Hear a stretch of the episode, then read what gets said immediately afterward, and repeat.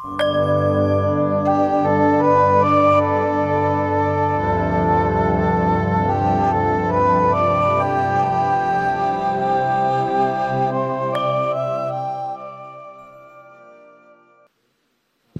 นรายละเอียดเกี่ยวกับในในทางเดินแล้วก็รายละเอียดของการปฏิบัติก็ทุกคนก็น่าจะฟังไปจากเมื่อกี้ก็แทบจะครบถ้วนจนแทบจะทั้งหมดแล้วว่าอะไรเป็นอะไรตัวไหนเป็นสังขารอันไหนเป็นวิสังขารอันไหนคือตัวเราตัวเราอยู่ในส่วนไหนของสังขารแล้วเวลาปล่อยวางสังขารเพื่อที่จะไปเป็นวิสังขารพวกนี้มันเป็นไปได้หรือเป็นไปไม่ได้หรือมันไม่มีทางเป็นไปได้ก็แม่ชีปุ๊กก็คงอธิบายในรายละเอียดตรงนี้ก็ครบถ้วนแล้วก็หลวงตาเองก็อธิบายจี้เกี่ยวกับเรื่องนี้มาจนจนน่าจะแทบในเมมโมรี่เราก็ก็น่าจะแทบจะจำเป็นคำพูดได้แต่ทีนี้คือหลักใหญ่ใจความของการปฏิบัติธรรมอะไรทั้งหมดเนี่ยมันไม่ได้อยู่ที่ความจำมันไม่ได้อยู่ที่ความคิดมันไม่ได้อยู่ที่การกระทำทำไมเราต้องใช้คำคำนี้ออกมาเพราะว่าอย่างที่แม่ชีปุ๊กบอกเลยว่าในปัญญาของเราเองเนี่ยหรือว่าที่หลวงตาอธิบายเมื่อคืนที่ท่านบอกว่าปัญญาของเราเองเนี่ยมันเริ่มมาจากมิจฉาทิฏฐิมันเริ่มมาจากการยึดถือความเป็นตัวของตัวเองเนี่ยมาเป็นสักกายทิฏฐิเริ่มตั้งแต่แรกตั้งแต่แรกหมายถึงแรกเกิดเป็นจิตวิญญาณดวงแรกในจักรวาลก็คืออันนี้คือจุดเริ่มต้นที่ว่ามันเป็นปัญญาที่เป็นมิจฉาทิฏฐิเพราะฉะนั้นคือเมื่อไรก็ตามที่เราพึ่งพาปัญญาของเราเองเนี่ยมันหมายถึงว่าเรากำลังพึ่งพาปัญญาที่เป็นมิจฉาทิฏฐิมาเนี่ยตลอดอนันตกาลสิ่งเหล่านี้มันปรากฏได้ตรงไหนก็คือปรากฏจากในสิ่งที่เราเกิดมาทั้งหมดเนี่ยจนนับอสงไขยไม่ถ้วนเนี่ยถามว่าจนมาถึงวันนี้ทำไมมันถึงได้ไม่หายไปเพราะว่าเหตุของมันเนี่ยมันยังเหมือนเดิมเพราะว่าเราก็ยังยึดถือในความเป็นสักกายทิฏฐิหรือเป็นตัวของเราเองว่าเนี่ยคือตัวของเราเวลาที่มันเวลาเราจะมาปฏิบัติธรรมแม้กระทั่งเราพบพุทธเจ้าพบพระธรรมแล้วก็พบพระอริยสงฆ์หรือว่าพบพ่อแม่ครูบาอาจารย์ที่สามารถที่จะชี้แนะเราได้แต่สิ่งทั้งหมดทั้งมวลพวกนั้นก็คือยังเป็นแค่คำสอนที่ยังเป็นภายนอกแต่ที่เป็นภายในของตัวเองเนี่ยก็คือปัญญาของเจ้าตัวนั่นคือปัญญาของตัวเองบางทีความคำว่าปัญญาของตัวเองเนี่ยถ้าเราฟังผิวเผินเนี่ยมันก็เหมือนอาจจะดี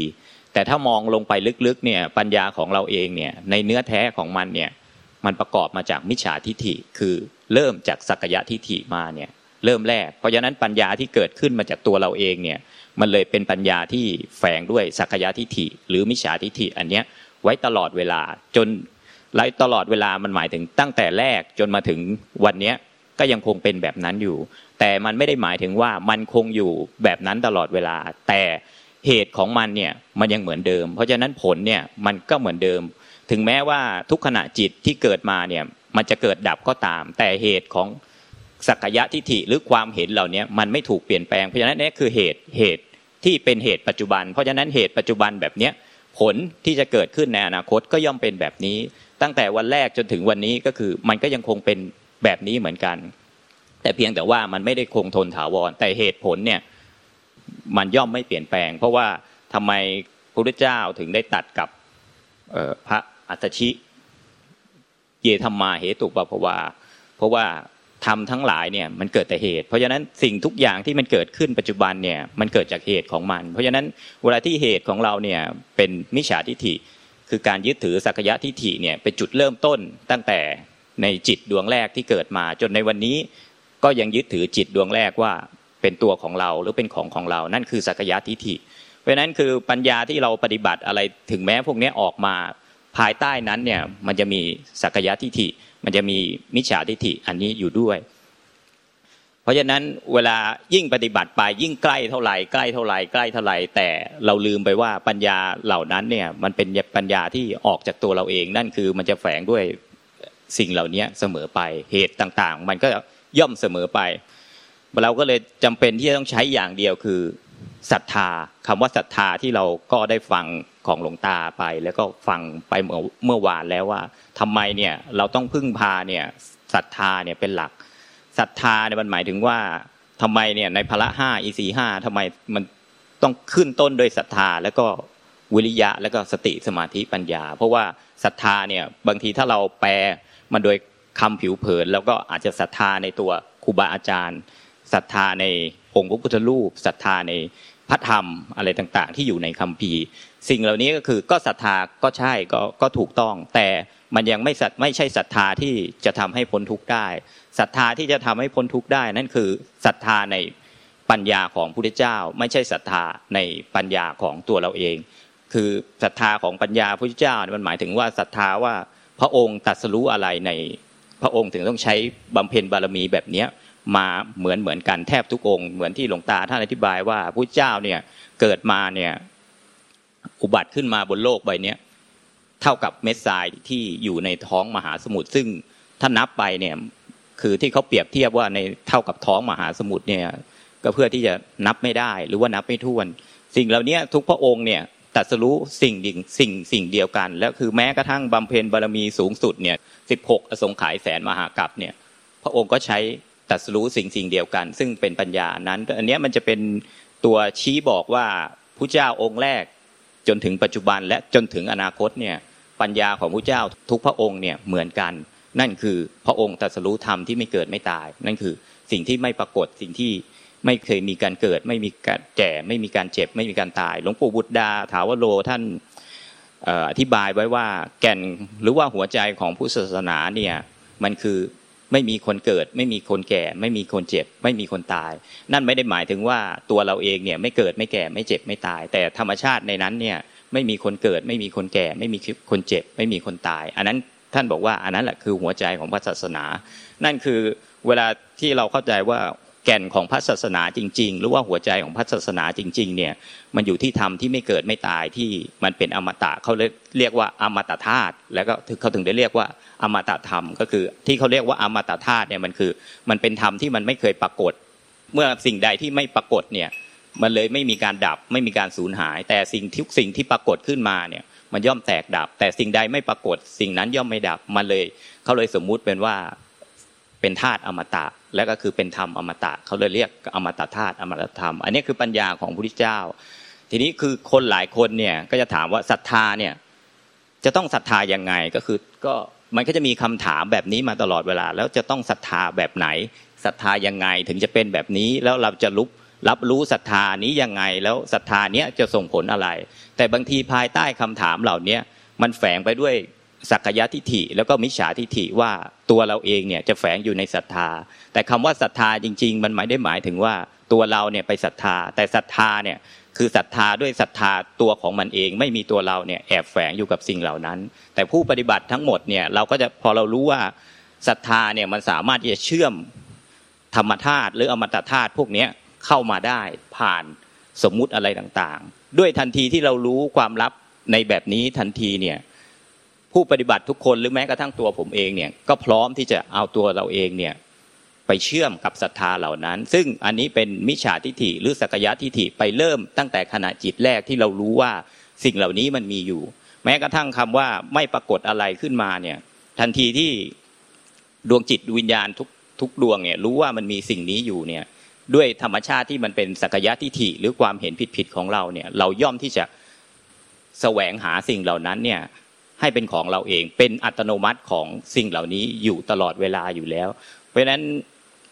สิ่งเหล่านี้ไม่ใช่เรื่องแปลกเขาเลยเรียกว่าอวิชชาคือความไม่รู้หรือว่าความเข้าใจผิดเท่านั้นที่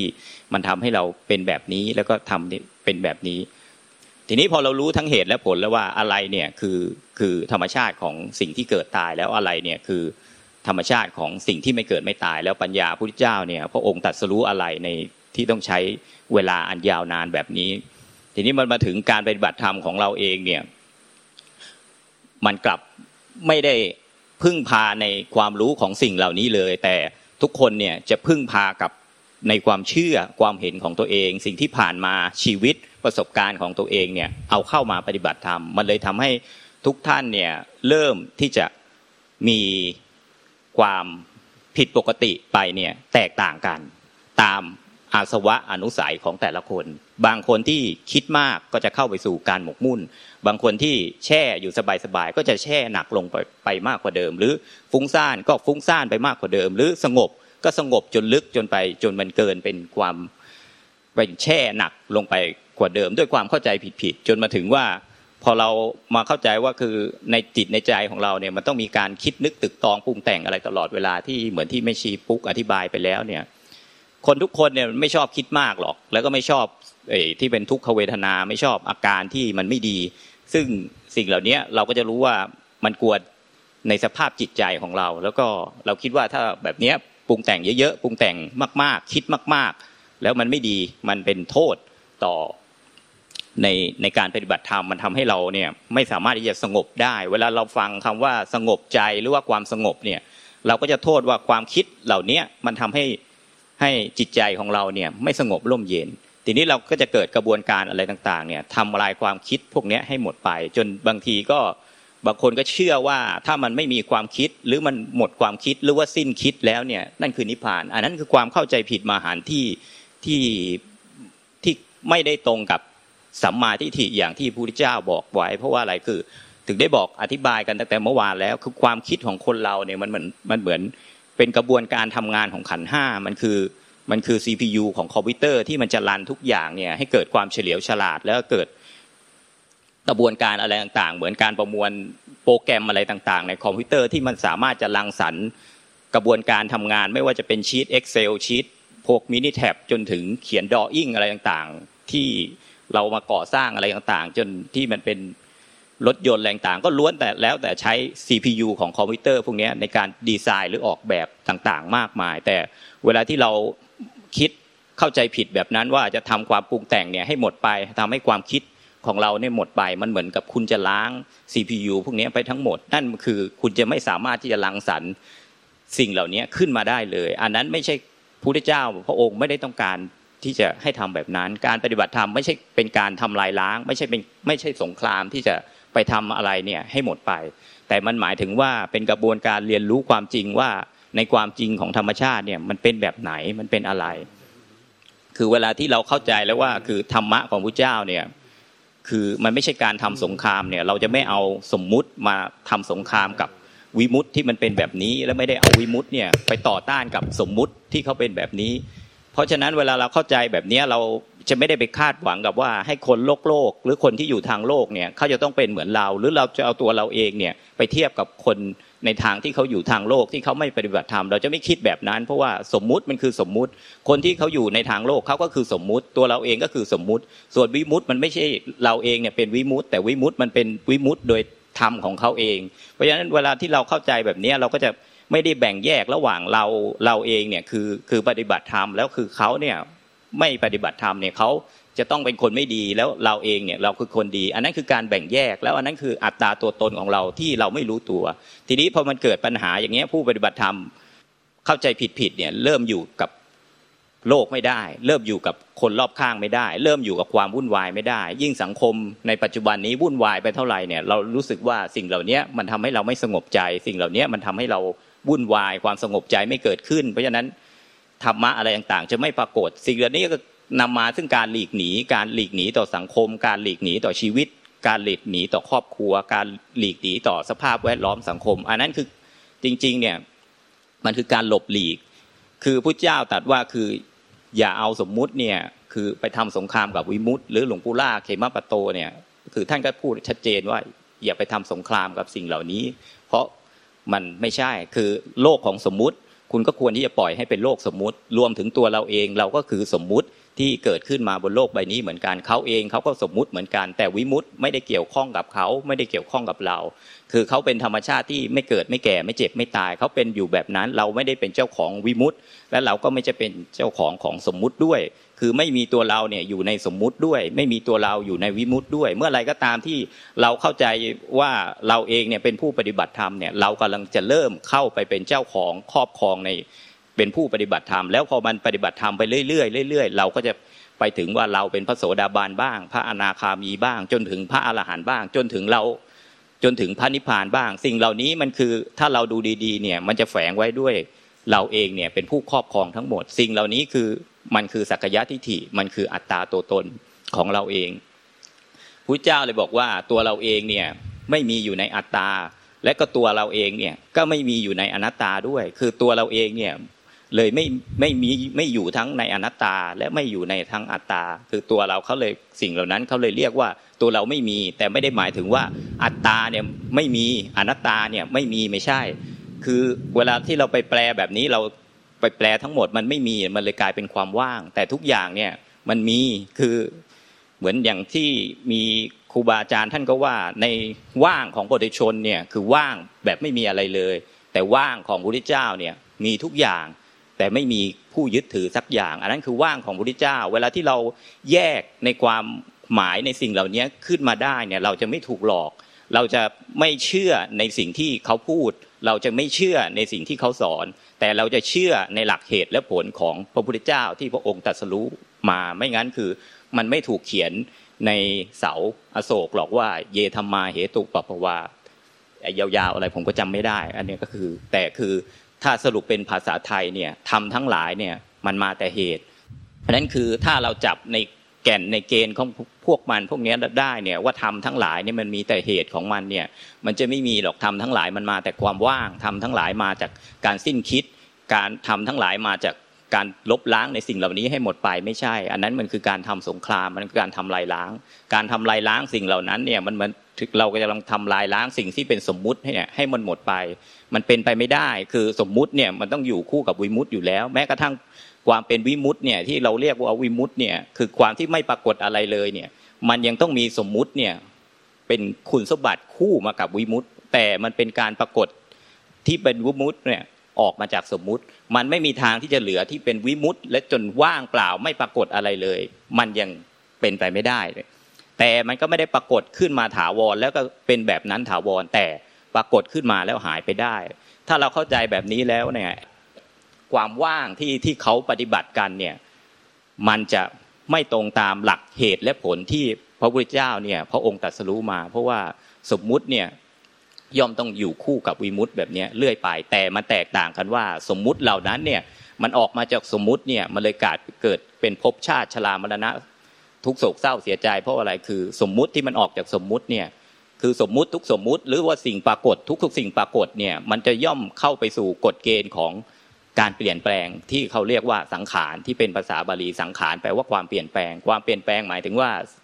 เกิดสิ่งใดปรากฏนั่นคือสิ่งนั้นเกิดสิ่งใดปรากฏแล้วย่อมเปลี่ยนแปลงแล้วสิ่งใดปรากฏเนี่ยย่อมต้องดับลงเป็นธรรมดาสิ่งเหล่านี้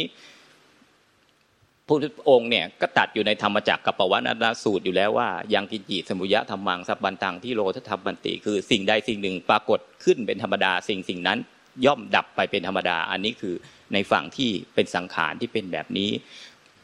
ส่วนธรรมที่ไม่ปรากฏหรือว่าธรรมที่เราเรียกว่าวิมุตติหรือว่า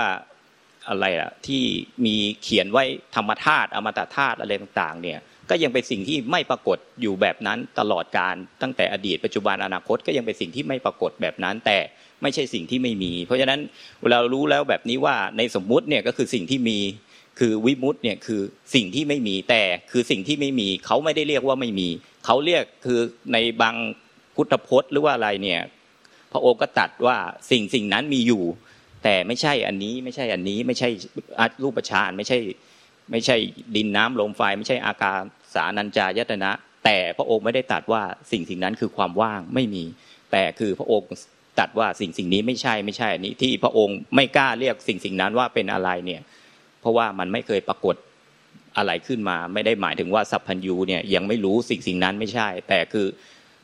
ธรรมในตัวของมันเองเนี่ยมันไม่เคยปรากฏอะไรขึ้นมาเพราะฉะนั้นเวลาที่เราเข้าใจแบบนี้แล้วเนี่ยตัวเราเองเนี่ยมันอยู่ในฝั่งสมมุติตัวผู้รู้เองเนี่ยมันอยู่ที่ฝั่งสมมุติฝั่งสมมุติเนี่ยมันอยู่ที่สังขารสังขารเนี่ยธรรมชาติของมันเนี่ย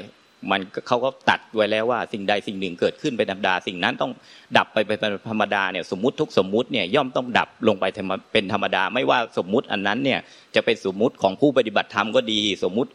ของผู้ที่ไม่ปฏิบัติธรรมก็ดีหรือสมมุติของคนไม่ดีก็ดีเนี่ยแต่ทุกอย่างเนี่ยมันจะต้องเกิดดับไปตามสภาพของสมมุติเพราะฉะนั้นเวลาเราเข้าใจแบบนี้แล้วเนี่ยเราก็จะไม่เอาสมมุติเนี่ยไปทำสงครามกับใครไม่ไปโต้เถียงกันว่าสิ่งสิ่งนั้นคือถูกสิ่งสิ่งนั้นคือผิดทุกคนจะต้อง ทำให้เป็นแบบนี้อันนั้นคือการปฏิบัติที่สมมุติคือการปฏิบัติธรรมแบบนี้เราจะทำให้เราเนี่ยยิ่งอัตราตัวตนของเราเพิ่มมากขึ้นเราจะไปมองคนอื่นๆคนรอบข้างอะไรต่างๆเนี่ยว่าเป็นคนไม่ดีเป็นคนที่ใช้ไม่ได้เป็นเป็นสังคมที่วุ่นวายแล้วก็เราก็พยายามที่จะเปลี่ยนแปลงในสังคมสิ่งเหล่านั้นแต่ในความเป็นจริงของในหลักเหตุและผลเนี่ยห้านิ้วเนี่ยมันไม่ทางเท่ากันได้คุณไม่สามารถจะเปลี่ยนแปลงสิ่งแวดล้อมได้คุณไม่ได้สามารถที่จะเปลี่ยนข้อมูลองค์ประกอบรอบๆตัวคุณได้เพราะว่าในเหตุหลักและผลของคนคนนั้นหรือว่าดวงจิตนั้นๆหรือว่าสภาพแวดล้อมที่คุณต้องเกิดมาในแบบนั้นมันมาจากผลของกรรมคือเขาเลยบอกว่าเกิดแต่กรรมเนี่ยมันก็ต้องอยู่เพราะกับเพราะกรรมตายไปเนี่ยกับเพราะกรรมเพราะฉะนั้นเวลาที่เราเข้าใจกฎแห่งกรรมแล้วว่าทุกๆอย่างที่รอบตัวเราเนี่ยมันเกิดมาแต่กรรมเนี่ยแต่กรรมทุกกรรมเนี่ยมันคือสมมุติสมมุติที่ปรากฏขึ้นมาแล้วก็ต้องหายลงไปเพราะฉะนั้นตัวคุณเองเนี่ยก็เป็นสมมุติความคาดหวังความคาดหมายว่าจะให้เขาเป็นแบบไหนเป็นอะไรและแม้กระทั่งความคาดหวังคาดหมายในตัวเราเองว่าจะต้องบรรลุพระโสดาบันสกิทาคามีอนาคามีเนี่ยมันเลยไม่มีประโยชน์เพราะว่าคุณกำลังปฏิบัติสมมุติเนี่ยอยู่ในฝั่งสมมุติเนี่ยเลื่อยไปมันไม่มีทางที่จะข้ามฝั่งไปฝั่งวิมุตติได้ถึงแม้คุณปฏิบัติถูกก็ไม่มีทางที่จะข้ามฝั่งไปวิมุตติได้ข้อสำคัญคือแม้กระทั่งคุณเข้าใจถูกแล้วเนี่ยตัวคุณเองก็ไม่สามารถจะข้ามไปฝั่งวิมุตติได้เพราะว่าธรรมชาติของตัวเราเองหรือว่าผู้รู้หรือว่าสังขารที่ละเอียดที่สุดเนี่ยมันอยู่ในฝั่งสมมุติสมมุติทุกสมมุติเนี่ยตามคุณสมบัติของมันเนี่ยมันต้องเกิดดับและก็หายไปส่วนวิมุตติไม่ได้เกี่ยวข้องกับสมมุติและคือสมวิมุตติเนี่ยไม่ได้มีเหตุปัจจัยอะไรที่มันจะทำให้มันเนี่ยปรากฏขึ้นมาเป็นความรู้แจ้งหรือจะมีเหตุปัจจัยอะไรให้มันดับลงไปในความที่มันไม่รู้แจ้งมันไม่ได้ขึ้นอยู่กับเหตุปัจจัยเหล่านี้คือหลวงพ่อชาสุภัทโทท่านเลยเขียนว่าคือนิพพานเนี่ยมันนอกเหตุเหนือผลเพราะไม่มีเหตุผลอะไรเนี่ยไปทำให้มันเกิดขึ้นไม่มีเหตุผลอะไรเนี่ยไปทำให้มันดับไปแต่ถามว่าทำไมวิมุตติเหล่านี้ถึงได้ปรากฏออกมาเป็นสมมุติได้เพราะว่านั่นคือมันมีการสื่อจากสมมุติแต่สมมุติเหล่านั้นก็ยังไม่ใช่วิมุตติเพราะว่าเขาเลยเรียกว่าสมมุติที่ออกจากวิมุตติแต่แม้กระทั่งสมมุติที่ออกจากวิมุตติก็ยังไม่ใช่เนื้อแท้ของวิมุตติอย่างเดียว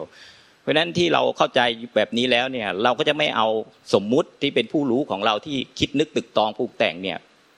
ไปทำอะไรให้ข้ามฝั่งไปและเราก็ไม่ไปทำอะไรกับอีกฝั่งหนึ่งที่เขามีอยู่แล้วและมันไม่เกี่ยวข้องกันตลอดอนันตกาลแบบนี้ให้มันปรากฏขึ้นมาแล้วสิ่งเหล่านี้เราก็จะรู้ว่าเราเองเนี่ยไม่ใช่เจ้าของทั้งสมมุติเราไม่ใช่เจ้าของทั้งวิมุตติตัวเราเองเขาเลยเขียนมาว่าสรุปสุดท้ายว่าตัวเราเองเนี่ยไม่เคยมีอยู่จริงก็เพราะสิ่งนี้แต่เวลาที่เราเข้าใจคำว่าตัวเราเองเนี่ยไม่เคยมีอยู่จริงเนี่ยทุกคนเนี่ยย่อมจะคิดว่าตัวเราเนี่ยมันมีอยู่แล้วก็จะไปทำลายตัวเราเองเนี่ยให้หมดไปเราจะใช้วิธีการแสวงหาสิ่งต่างๆมากมายไม่ว่าจะเป็นกรรมวิธีอะไรทั้งหมดเนี่ยเพื่อจะปล่อยวางตัวเราเองเพื่อจะทำลายตัวเราเองเนี่ยให้หมดไปเพราะเราเข้าใจว่าเมื่อไหร่ก็ตามที่ไม่มีตัวเราเองเนี่ยนั่นคือนิพพานจนเลยนำไปซึ่งมาว่าเราก็คิดว่าบางทีเนี่ยเราก็เข้าใจว่าความคิดเนี่ยมันสร้างตัวเราเองและตัวเราเองเนี่ยเกิดจากความคิดเวลาที่เราเข้าใจว่าตัวเราเองเกิดจากความคิดเนี่ยหลายๆคนก็จะปฏิบัติที่ดับความคิดหรือว่าทำให้ความคิดพวกนี้หมดไปนั่นคือจะทำให้ตัวเราเองเนี่ยหมดไปอันนั้นคือการกระทำที่ผิดมันผิดเพราะอะไรมันไม่ได้ผิดที่ว่าของเราถูกแต่มันผิดในธรรมธรรมชาติของสมมุติที่สิ่งใดสิ่งหนึ่งเนี่ยเกิดขึ้นเป็นธรรมดาสิ่งสิ่งนั้นต้องดับไปเป็นธรรมดาคุณไม่ควรที่จะไปเพิ่มกระบวนการทำให้สิ่งที่มันต้องเกิดดับเนี่ยดับไปเร็วหรือดับไปช้าหรือดับไปโดยถาวรมันไม่ได้อยู่ในกฎเกณฑ์หรือว่าการควบคุมของเราไม่งั้นเขาไม่ได้เขียนหรอกว่าทำไมทุกสิ่งทุกอย่างเนี่ยมันล้วนเป็นอนัตตาเพราะว่าอนัตตาไม่ได้หมายถึงว่าสิ่งที่ไม่มีสิ่งที่ว่างไม่ใช่แต่คือมันนอกเหนือการควบคุมของตัวเราเองเขาเลยเรียกว่าอนัตตาอนัตตานั่นหมายถึงว่ามันอยู่ภายใต้กฎของเหตุปัจจัยนั้นๆที่มันจะต้องทำให้เป็นไปเขาเลยเรียกว่าอนัตตาที่มันไม่ถูกควบคุมได้แต่มันถูกควบคุมได้โดยหลักเหตุและผลหรือที่พวกนี้ว่าถ้าเราเขียนไปในวงจรปฏิจจสมุปบาทก็คือปัจจัยการ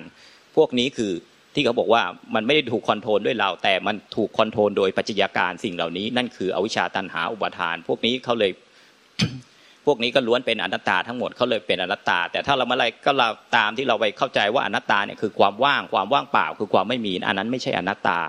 ส่วนอัตตานั้นมันหมายถึงว่าการยึดถือว่าตัวเราเองเนี่ยเป็นตัวเราเองที่เป็นแท่งเป็นก้อนแบบนี้ไม่มีวันเปลี่ยนแปลงนั่นคืออัตตาอัตตามันหมายถึงการยึดถือยึดถือมันชื่อมันก็บอกอยู่แล้วยึดถือมันไม่ยอมคลายมันเหมือนกับมือเราเนี่ย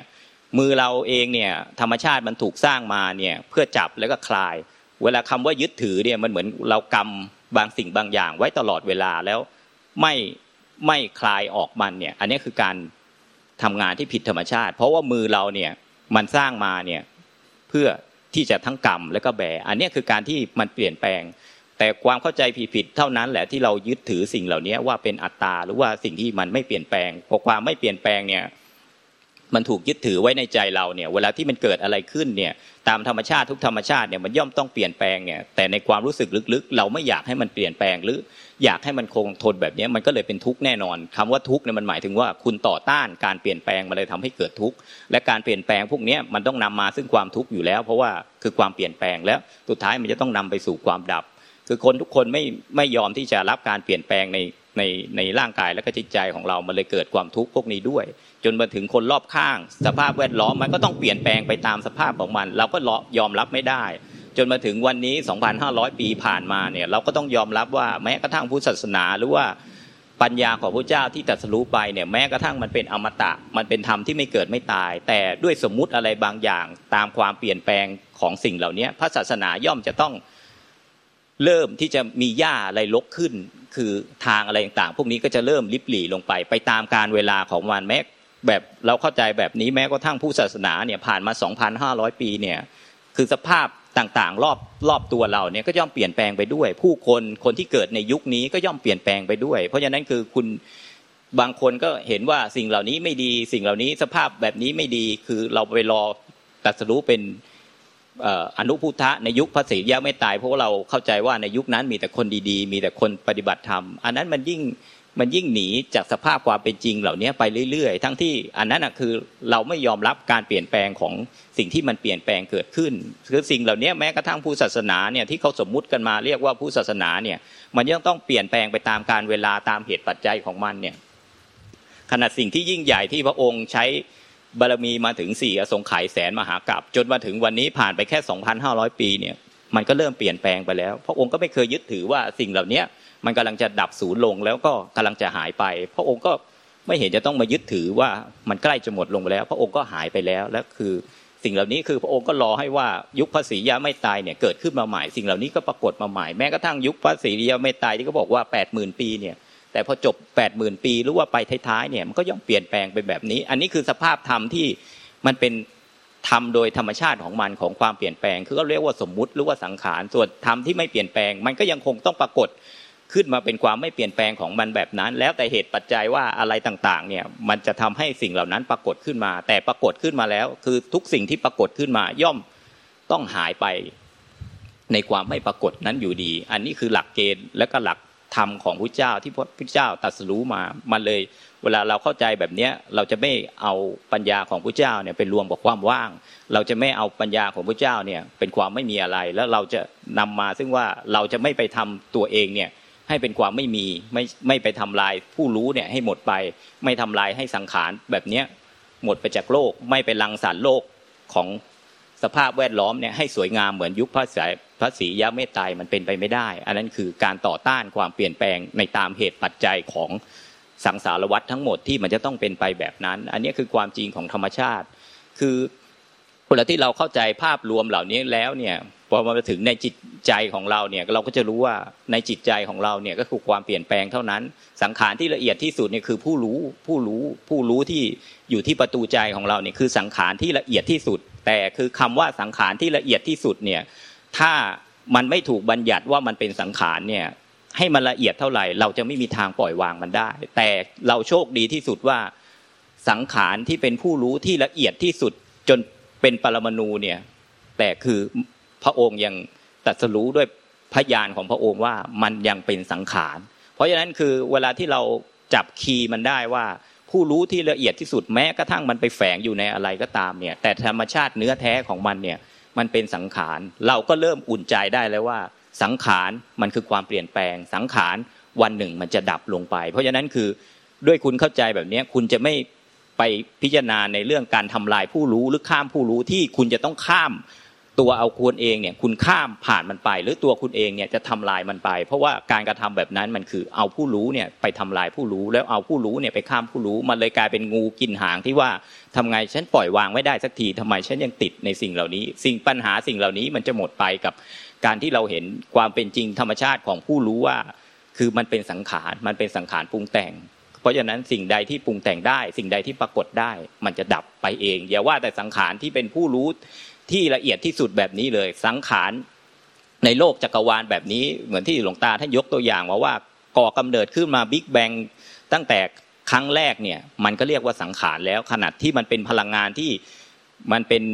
ทั้งพวกที่มันก่อนที่มันจะเป็นอิเล็กตรอนเนี่ยมันเล็กกว่าเขาเรียกว่าที่เป็นควาร์กแล้วก็คือก่อนที่จะเป็นควาร์กในละเอียดกว่านั้นเนี่ยเขาก็เรียกว่าสังขารแล้วนั่นคือแม้กระทั่งในนั้นเนี่ยมันไม่ได้ยึดถือว่ามันเป็นตัวเป็นแบบนี้ด้วยซ้ำคือขนาดมันเป็นพลังงานที่ละเอียดที่สุดที่มันจะต้อง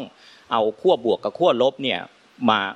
มารวมกันจนมันถึงเป็นปรมาณูเกิดขึ้นได้อันนั้นเขาก็เรียกว่าสังขารคือเพราะฉะนั้นคือสิ่งเหล่านี้มันก็ยังอยู่ภายใต้กฎเกณฑ์ของสิ่งเกิดดับนั้นอยู่ดีมันจะนับภาษาอะไรกับผู้รู้ปรุงแต่งที่อยู่ในตัวเราเนี่ยมันจะไม่ใช่เป็นสังขารที่ละเอียดที่สุดเพราะฉะนั้น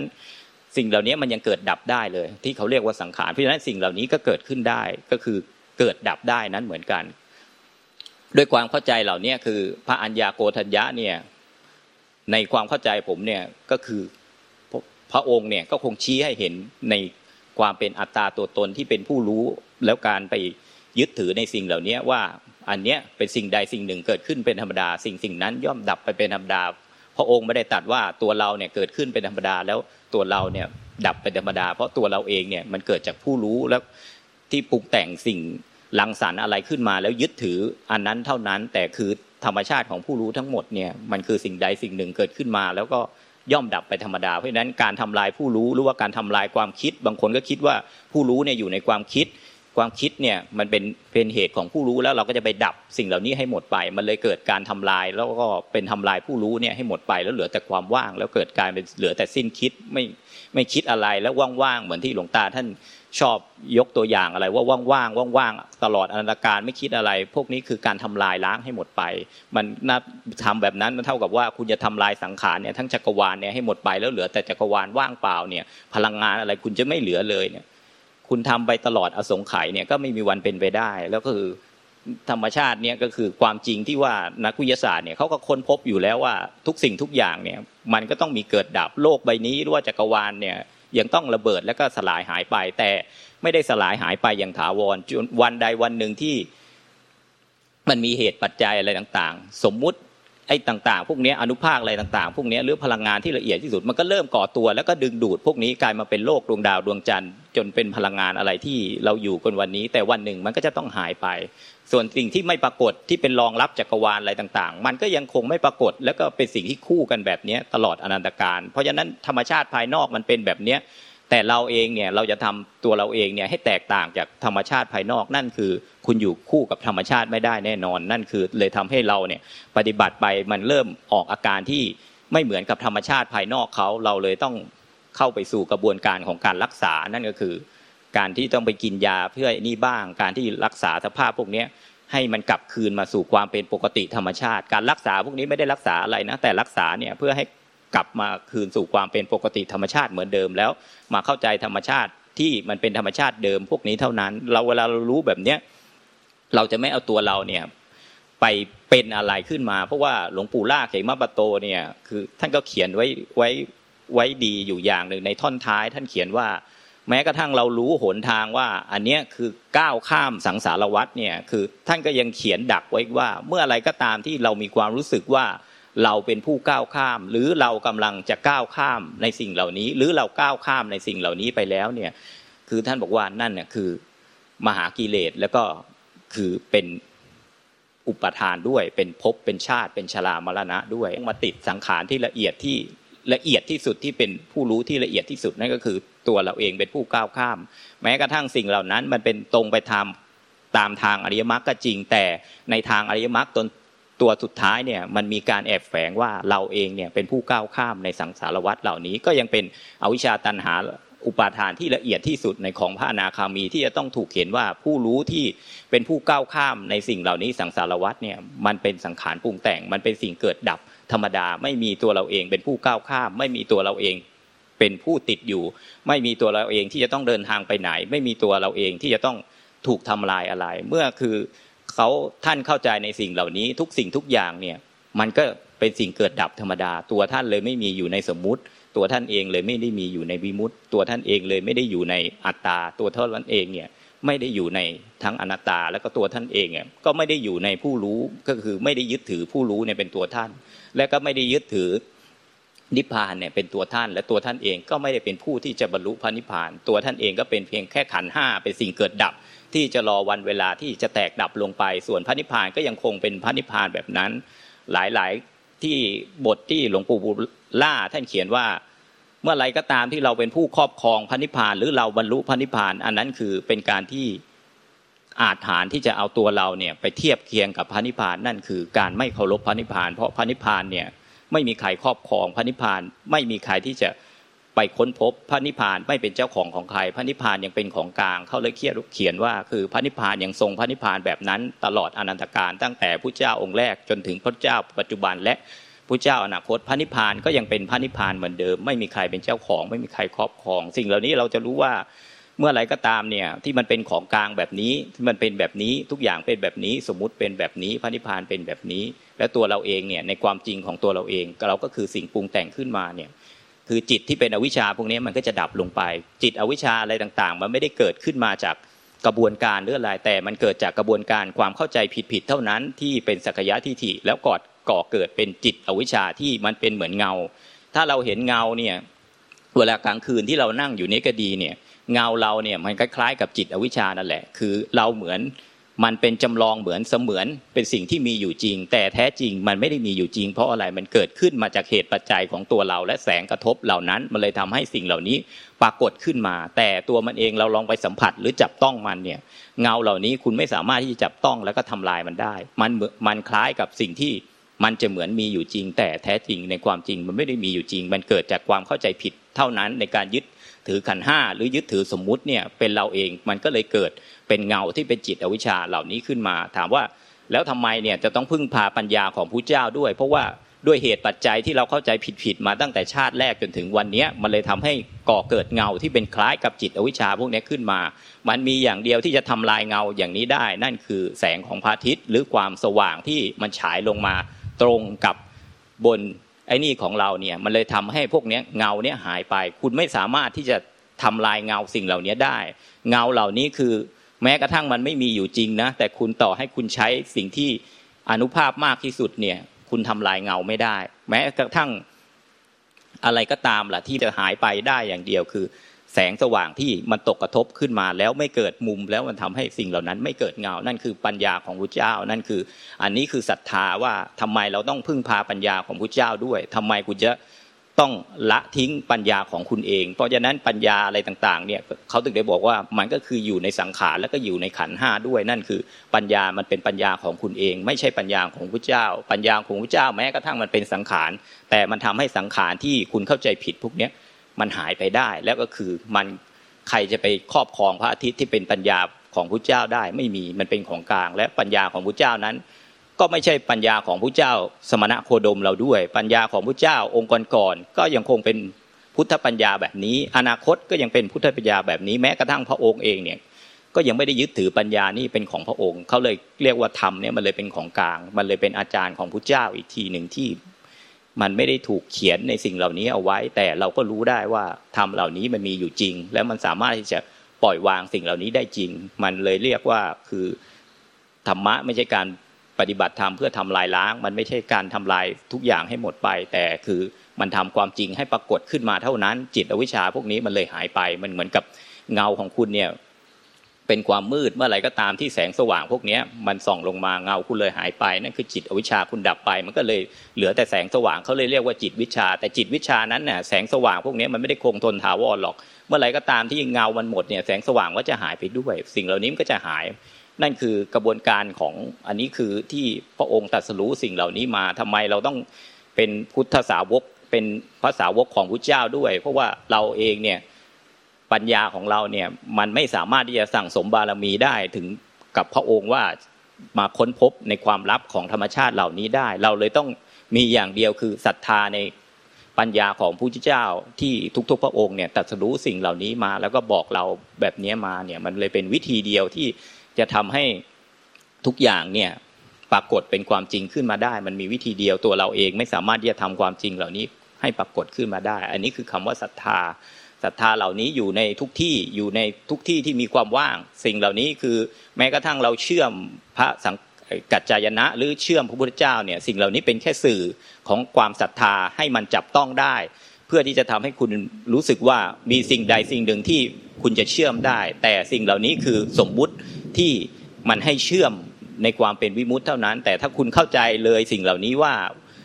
วิมุตติสิ่งเหล่านี้ไม่เคยหายไปไหนยังคู่อยู่กับธรรมชาติพวกนี้ตลอดเวลาแล้วก็คือมันก็ยังอยู่ในความว่างในรอบตัวเราด้วยอยู่ในตัวเราด้วยเพราะฉะนั้นคือเวลาเข้าใจแบบนี้คุณก็จะสามารถที่จะเชื่อมสิ่งเหล่านี้ได้ตลอดเวลาเพราะว่ามันก็คือในใจของเราเองแล้วก็คือมันเป็นใจที่เป็นหนึ่งเดียวกันตลอดเวลาเวลาที่เราจะเข้าใจอะไรหรือเราจะทำอะไรเนี่ยเราเลยไม่ได้อยู่คนเดียวเราอยู่พร้อมกับพระพุทธเจ้าทุกพระองค์ด้วยอยู่กับพระธรรมด้วยอยู่กับพระอริยสงฆ์ด้วยเราไม่เคยอยู่คนเดียวแต่เมื่อไรก็ตามที่เรายึดถือในสักยทิฏฐิหรืออัตตาตัวตนของเราเนี่ยเราเหมือนจะอยู่กับหลายๆคนเราจะอยู่กับเคียงข้างกับครอบครัวเราจะอยู่กับสังคมเราอยู่อะไรต่างๆแต่แท้จริงคือคุณกำลังอยู่คนเดียวคือคุณไม่ได้มีผู้ร่วมเดินทางที่เป็นคือพระพุทธเจ้าที่เป็นเหมือนพ่อแม่ครูบาอาจารย์เราที่อยู่กับเราตลอดเวลาเพราะฉะนั้นเราเลยไม่คิดว่าเราอยู่คนเดียวเราอยู่กับ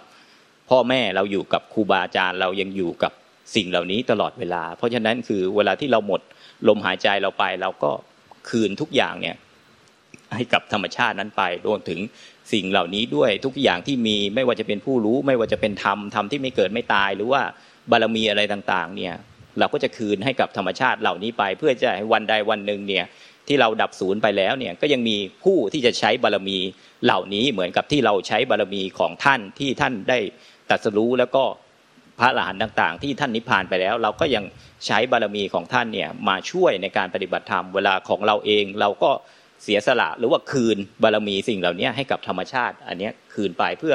คนรุ่นต่อๆไปเนี่ยเขาก็จะได้ใช้ในสิ่งเหล่านี้ให้มันเป็นสมมุติที่ปรากฏมาจากวิมุตติแบบนี้ได้เขาเลยบอกว่าบารมีทั้งหมดเนี่ยก็คือใช้เป็นชาติสุดท้ายมันเป็นเหมือนเรือที่เมื่อเสร็จแล้วคุณก็ต้องทิ้งเรืออันนี้ไปแล้วก็คือคืนทุกอย่างเนี่ยไปตัวคุณเองเนี่ยก็ไม่ได้ข้ามไปที่ไหนคือคุณก็หายไปในธรรมชาติที่มันไม่ปรากฏอะไรเขาเลยบอกว่าธรรมชาติพวกนี้ไม่เกิดไม่ตายพวกนี้คือไม่ว่าจะเป็นพระพุทธเจ้าพระปัจเจกพุทธเจ้าหรือพระอรหันต์ทั้งหลายเนี่ยถ้าไม่ได้หายไปไหนแต่ก็คือสลายหายไปแล้วก็บารมีอะไรคือขันท่านเนี่ยหายที่เขาบอกว่าที่หลวงตาท่านย้ำต่างๆคือที่มันเป็นขี้เถ้าทุกอย่างมันเป็นขี้เถ้าเราไม่ได้ศรัทธาขี้เถ้าเราไม่ได้ศรัทธาในในในในขันที่มันถูกเผาไปแล้วเหลือแต่ขี้เถ้าที่มันเป็นแบบนี้คือเราฟังแบบนี้มันก็เหมือนกับ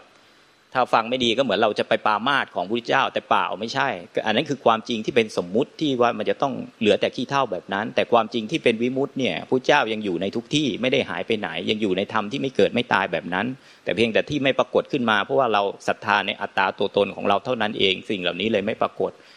สิ่งเหล่านี้เป็นเหมือนความลับกับธรรมชาติทั่วไปที่มันอาจจะถูก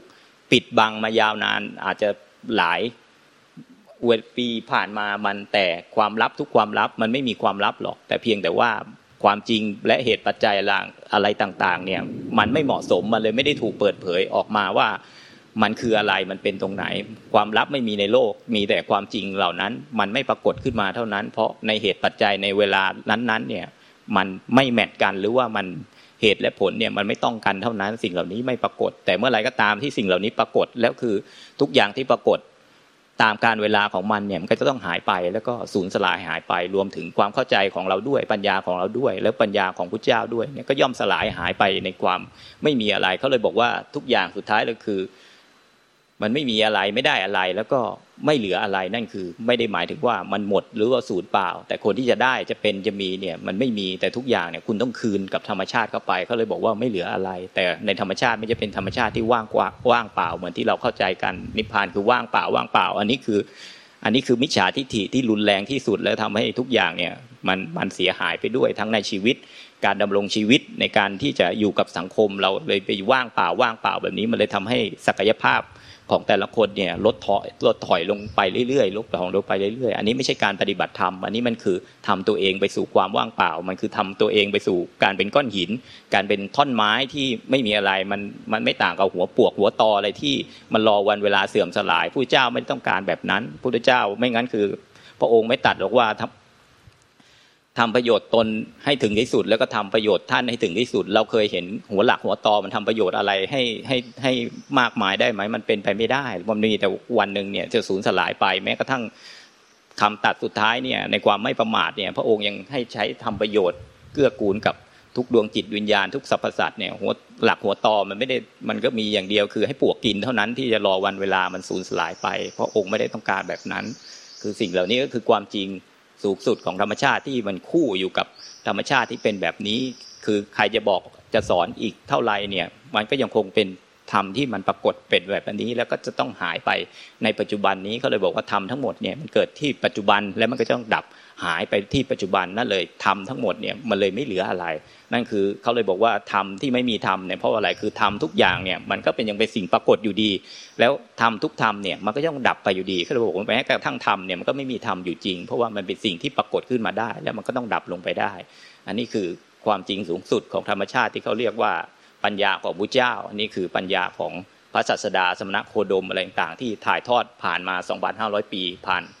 พ่อแม่ครูบาอาจารย์ผ่านองค์หลวงตาผ่านอย่างพวกเรามาก็คืออันนี้คือความจริงสูงสุดมันก็คงมีเท่านี้การปฏิบัติเพื่ออัตตาตัวตนของเรามันก็ควรที่จะวางลงตรงนี้ไม่ควรที่จะมีเหลืออยู่อีกนั่นคือศรัทธา